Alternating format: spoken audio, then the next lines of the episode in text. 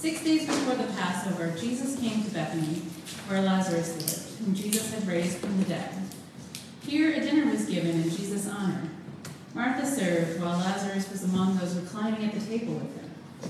Then Mary took a pint of pure nard, an expensive perfume. She poured it on Jesus' feet and wiped his feet with her hair. And the house was filled with the fragrance of the perfume. But one of his disciples, Judas Iscariot, who was later to betray him, objected. Why was this perfume sold? Why wasn't this perfume sold and the money given to the poor? It was worth a year's wages. He did not say this because he cared about the poor, but because he was a thief, a keeper of the money bag he used to help himself to what was put into it. Leave her alone, Jesus replied. It was intended that she should save this perfume for the day of my burial. You will always have the poor among you, but you will not always have me. Meanwhile, a large crowd of Jews found out that Jesus was there and came, not only because of him, but also to see Lazarus, whom he had raised from the dead. So the chief priests made plans to kill Lazarus as well, for on account of him, many of the Jews were going over to Jesus and believing in him. Thanks, Joy. Let's pray. Father, thank you for your word. That in it you show us who you are, you show us who we are in you. So I pray in these moments as we attend to your word, that you would open the eyes of our hearts, not just to see this neat thing that happened a couple thousand years ago, but that you would reveal to us in these moments Jesus. And that as we see him for who he is, as that light shines, that you would bring freedom to us. I pray this in the name of Jesus. One of my favorite novels is called The Idiot. It's written by a guy named Dostoevsky, Russian guy, 19th century. He wrote this novel called The Idiot.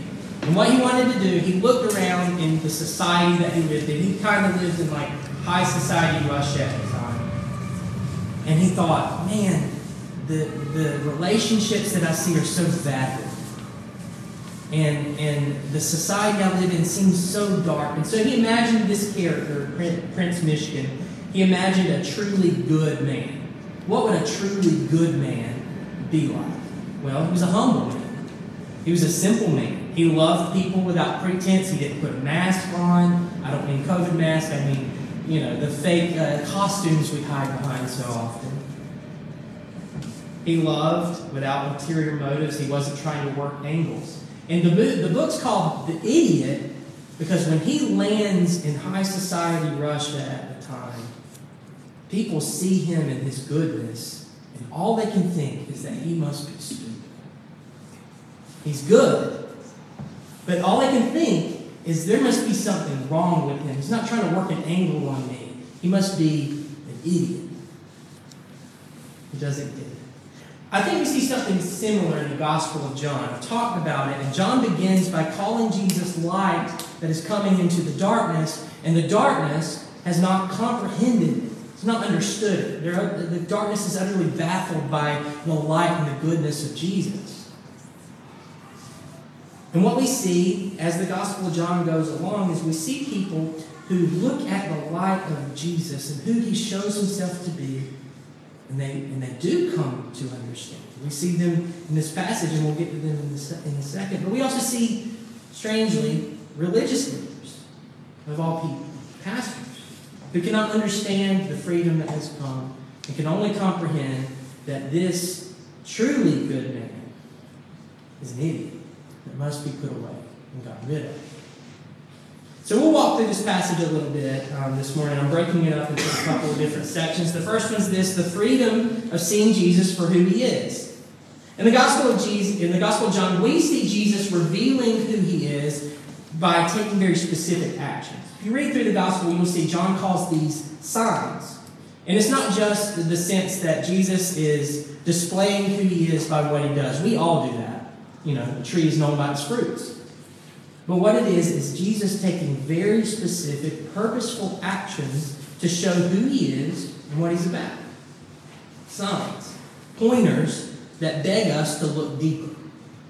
And what, are these, what does Jesus do in these signs? We'll look through the Gospel of John. He heals, he brings healing, he forgives, he brings life, he makes things new. And all these signs show us that Jesus is the Son of God, God sent from God, and what he is up to is bringing a kingdom into this broken and dark world that is about forgiveness, healing, generosity, and justice. A kingdom where the gracious God pours out his grace on his children, bringing freedom from the bondage of sin and the brokenness of this world. Now, there were some people, as I said, that saw these signs, these demonstrations of who Jesus was, for what they were. People like Mary and Martha and Lazarus. They're pointed out to us in this passage. And they had experienced the profound freedom that the grace of Jesus brings. We see them in this passage. It's six days before the Passover. It's probably a few weeks at least after Jesus had raised Lazarus from the dead. That was the last and greatest sign, big demonstration that Jesus had done. John chapter 11, the chapter just before this one. He raises Lazarus from the dead. And so here, a number of weeks later, probably they're, they're throwing a party, a dinner, honoring Jesus. Mary, Martha, and Lazarus, they lived about two miles from Jerusalem. So they lived in this suburb, it was just right outside the city. And so Jesus comes, it's right before Passover, it's two weeks, just to put the time frame, it's about two weeks before he's crucified when this happens. And Jesus has brought profound freedom in his grace to this family. But I want to point something out. Mary, Martha, and Lazarus are very different people from one another. Very, very different people. And the freedom that Jesus has brought to their family impacts them all in very different ways. Take, uh, take Martha, for instance. She's mentioned in this passage. We see her, what, serving at the dinner. Well, if you've ever read through the Gospels, you know this is something that Mary, I mean, that uh, Martha did. We meet her in Luke chapter 10 when she's serving again at a dinner. They're throwing a dinner in honor of who Jesus is. Now, Martha was probably either the head of household in this family or the person in the family, the oldest kid, who's getting everything done, the one who's attended to the details. So it's time for a party. All right, somebody's got to make sure the food's cooked. Somebody's got to make sure the decorations are up. I don't know if they decorations, but somebody's got to take care of all the logistical details. That is Martha. But when we meet her in Luke chapter 10, when they're hosting a dinner for Jesus, she's serving like she does here. But in that passage, we meet a Martha whose eyes are not focused on Jesus, her eyes are focused on her sister, Mary. And Martha is profoundly bothered because Mary is not doing as much as she is. Martha is bothered because her sister's not working as hard as she is. She's serving in Luke 10, but there's no joy in it. There's no joy in her service. There's only a bitterness that is growing in her heart, a judgment that has turned against her sister and probably others as well. But notice in this passage, we see Martha serving, there's no complaint. She's serving, so she's using her gifts. She's naturally inclined to that, it seems to be. But in this passage, she's allowed to serve at this dinner without having her eyes on what others may or may not be doing. She's serving. The freedom that Jesus has brought to her means she can take her eyes off of other people and be free of the judgment that she might be visiting on them for what they may or may not be doing, and she can serve. Or take Lazarus here. Lazarus, who was dead for four days, brought back to life and power. What is he doing at this feast? He is reclining and he is resting and feasting in the presence of Jesus. He is free to do that. Life has been brought to him. He who was dead is now alive, and the freedom he feels in the presence of Jesus is to enjoy Jesus, to rest in peace. Or take Mary. The freedom Jesus brings her, brings to her, leads her to a shocking action of sacrifice and devotion. She feels the freedom to weep in joy without fear or shame to let her hair down, literally, and let others deal with their disappointment. Why? Because I think she's been freed from the verdicts of other people. This is what the presence of Jesus has done for this family. freedom to serve without a sense of earning, freedom to feast and rest, freedom to feel deeply and express devotion. There's a lesson here for us, I think. For some of us, and this may be at different times in life because we go through different seasons of experience, but for some of us, devotion to Jesus might mean resting in his presence like Lazarus. That's not to say that is all that it will mean. But especially if you have been profoundly burned out, especially if you've been burned out in church, in your experience, freedom brought to you by Jesus might be a season where you simply reveling in the grace that God brings to you. Just sitting back and rejoicing. For some of us, devotion to Jesus and the freedom that He brings, it might mean we dive in and we, we serve. It might mean action. It might be jumping into the details of what it means to care for other people and taking joy in this because grace has meant that we can serve without any sense of earning. We can serve without plugging in our good deeds and our bad deeds into the spreadsheet in our mind at the end of the day to see if we've done enough. We can let go of this paycheck kind of thinking of our relationship with God and serve. And for some of us, devotion to Jesus will mean freedom to weep with joy. For all of us, it means that we do have the freedom to step out of the verdicts that we live under. Verdicts that we may have passed on ourselves, verdicts that might, might have been passed on us by teachers or parents or pastors. We have the freedom to own that we are, as we sing, who He says we are, that we are delighted in children. That brings me to my next section the things that blind us. This passage focuses on Mary specifically because it's her action that draws the objection of Judas. What Mary did was a, a demonstrative and an emotional, uh, it was demonstrative and, and, and emotional in a way that it was not okay for women to do in public, especially at this time. She takes this pint of expensive perfume, and expensive doesn't even begin to describe it. As it says in verse 5, this perfume was worth a full year's salary for a regular worker. It's probably the most valuable thing she owned. And what she does is she breaks this open and she pours it on the feet of Jesus. And she lets her hair down to wipe his feet. And we don't know exactly why she did this. As far as like what was going on in her head to lead her to think, I need to break open my perfume and wipe his feet with my hand. But what we do know is that all of this was a huge social no no. This was a huge social no no. Women did not let their hair down in the presence of anybody but immediate family. What Mary's doing here is taking a risk of being known as the crazy woman who doesn't know how to control herself. The woman who takes things too far, the woman who's too much. This was foolishness to anyone who had refused to open their eyes to the light of who Jesus was that was shining in front of them. People like Judas here, who was blinded by greed.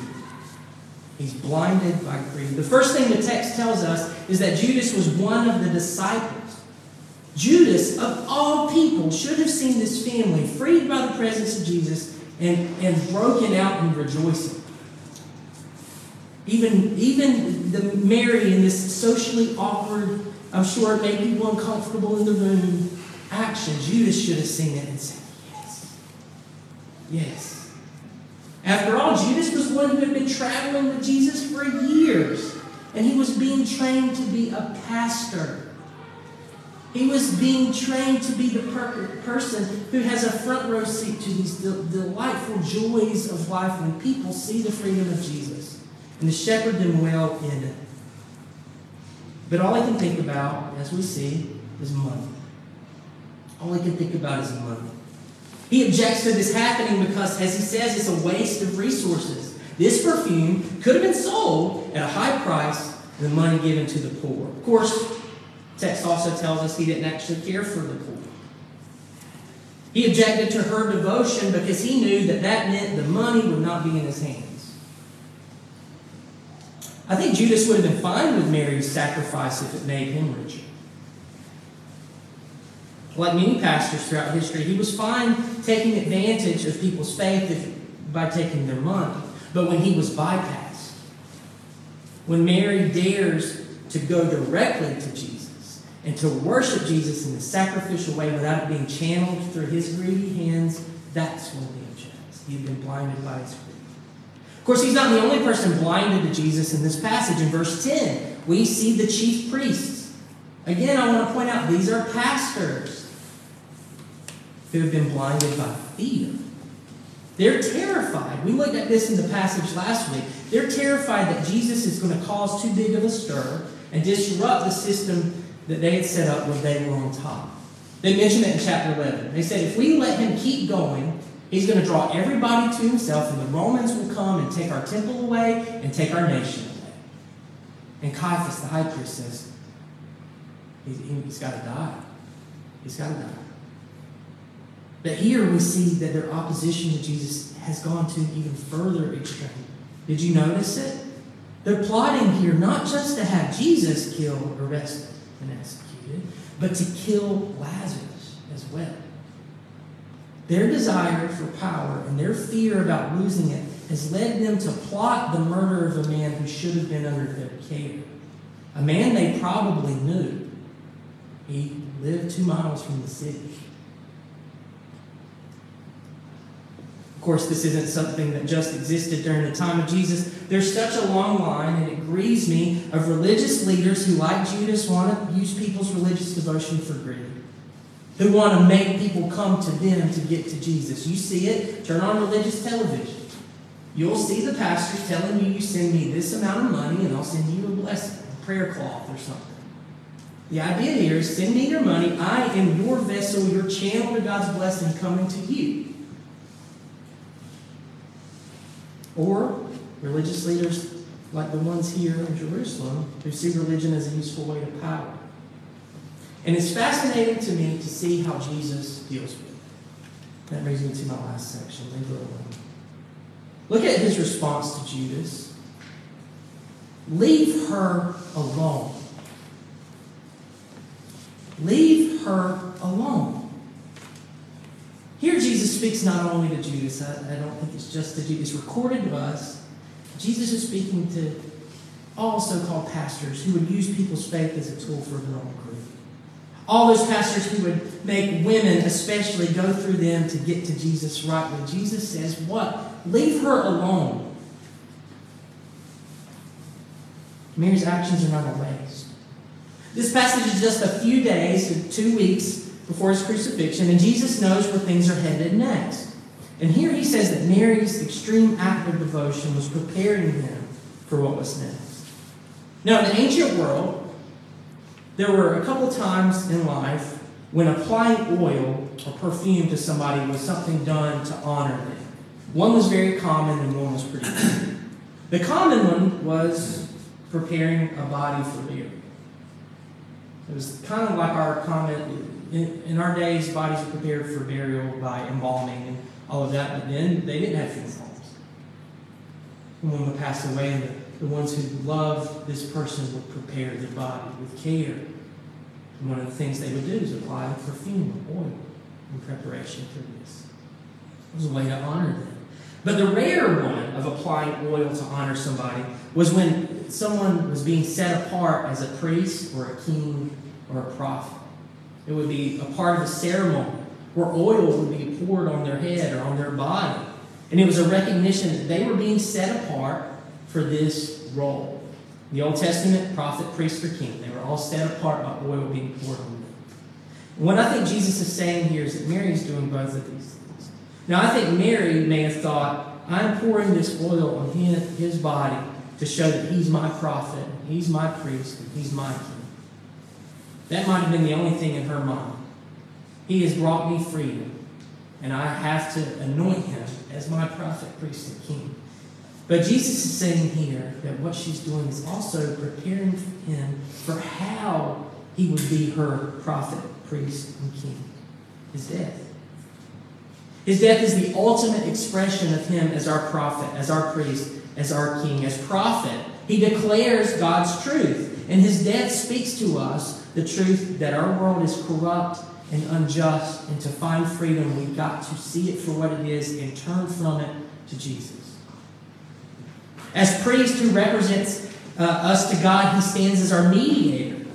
And in his death, he shows us that he is a God who stands in for us, who takes on the penalty for our sin, who offers himself as a sacrifice that we might not be swallowed up by our sin and his penalty. And as our king, he subdues all the enemies that stand against us by gutting sin of its power to condemn us so that we might be brought from darkness to the kingdom of his life. As I said, Mary may not realize that her action is doing this. In fact, she probably did. She'd seen the glory of Jesus and responded in this great action of devotion, but like all true worship of Jesus, it proclaims him for who he is. And our worship, like Mary's, often speaks a louder word than we realize. I don't think she thought, I'm going to do this and it's going to be written down in Scripture and people are going to be talking about it for 2,000 years. I don't think that was in her mind at all. But our worship often speaks louder than we realize. Our worship is often the way that God reveals himself to other people.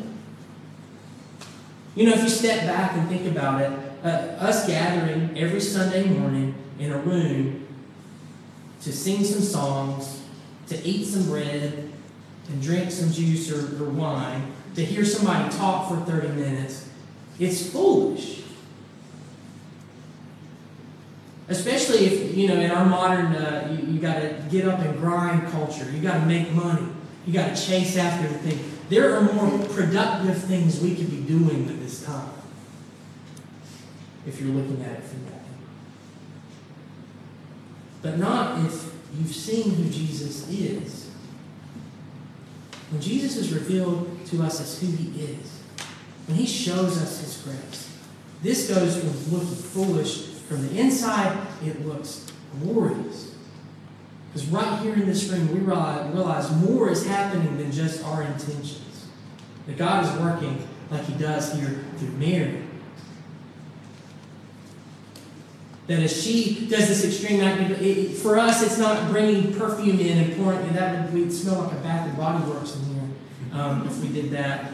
But for us, when we come in and we sing, we might not realize that the person sitting two chairs over from us does not have the strength of faith to sing this morning. That they barely made it out of the house. But our voice lifts them up as we are bound together. It's not foolishness, and our worship speaks a louder word than we realize. So Jesus tells uh, Judas to leave her alone. And then he quotes Deuteronomy. You will always have the poor with you. Now, this is a, a, verse that Jesus said that I think has been misunderstood. Jesus is not saying, well, just ignore the poor because they're always going to be poor. That's not what Jesus is saying. When Deuteronomy 15 says that there will always be poor with you, Deuteronomy 15 is saying this that there is never a good reason to not live in generosity.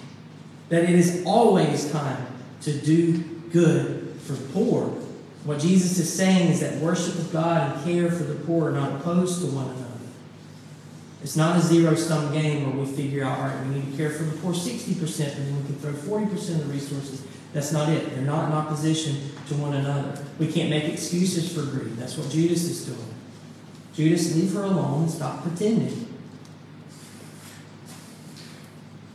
Now, in this passage, Jesus doesn't directly address the religious leaders. I spoke about them being blinded to who Jesus is by their fear of losing power. But notice, in verse 12, in this passage, uh, directly after our passage, which we'll get to actually um, in a few weeks, Jesus enters into Jerusalem publicly in ways that clearly signal that he's king. And we'll talk about the significance of that actually on Palm Sunday. But notice this passage states that Jesus leaves Bethany. The religious leaders not only have it out for Jesus now, they're planning to execute Lazarus. And so what does Jesus do? He takes the target with him. Jesus leaves Lazarus' presence and takes the target with him. Jesus shows us what kind of leader. He is. One whose thoughts are for the good of his people. One who does not use people. One who doesn't see Lazarus as cannon fodder that can be tossed aside. Jesus takes the him. Friends, we have an invitation this morning. And this is what the Spirit is saying to us right now. We have an invitation to see in this passage not just freedom brought to this family, but to see freedom brought to us. Do you see our Savior? Do you see our Jesus who frees you, who rescues you, who invites you today to step into that freedom and own it in every part of your life? This is God's will for your life. To walk in the freedom that Jesus has brought to you. So sing and dance and weep and serve and delight and joy the joy of the Father, Son, and Spirit for you. A joy that Jesus literally moved heaven and earth to bring to you. No freedom. No freedom from, from sin. Know that you are forgiven of sin by Jesus if you come to Him by faith, and your sin has no more power to condemn you, period. Know that freedom. Know that sin and your selfishness and the things you struggle with are not your master. Turn from those things and turn to Him and find that freedom. Like Martha, we can let go of the need to measure ourselves against other people. We can let go of the poison of bitterness that tears our hearts to pieces. We can walk in the freedom and serve with joy with our eyes fixed on Jesus and other. Like Lazarus, we can rest in Jesus and feast in joy. We can delight in Him because He delights in us. Feel the freedom of that today. Like Mary, we can stop living under the verdicts of others.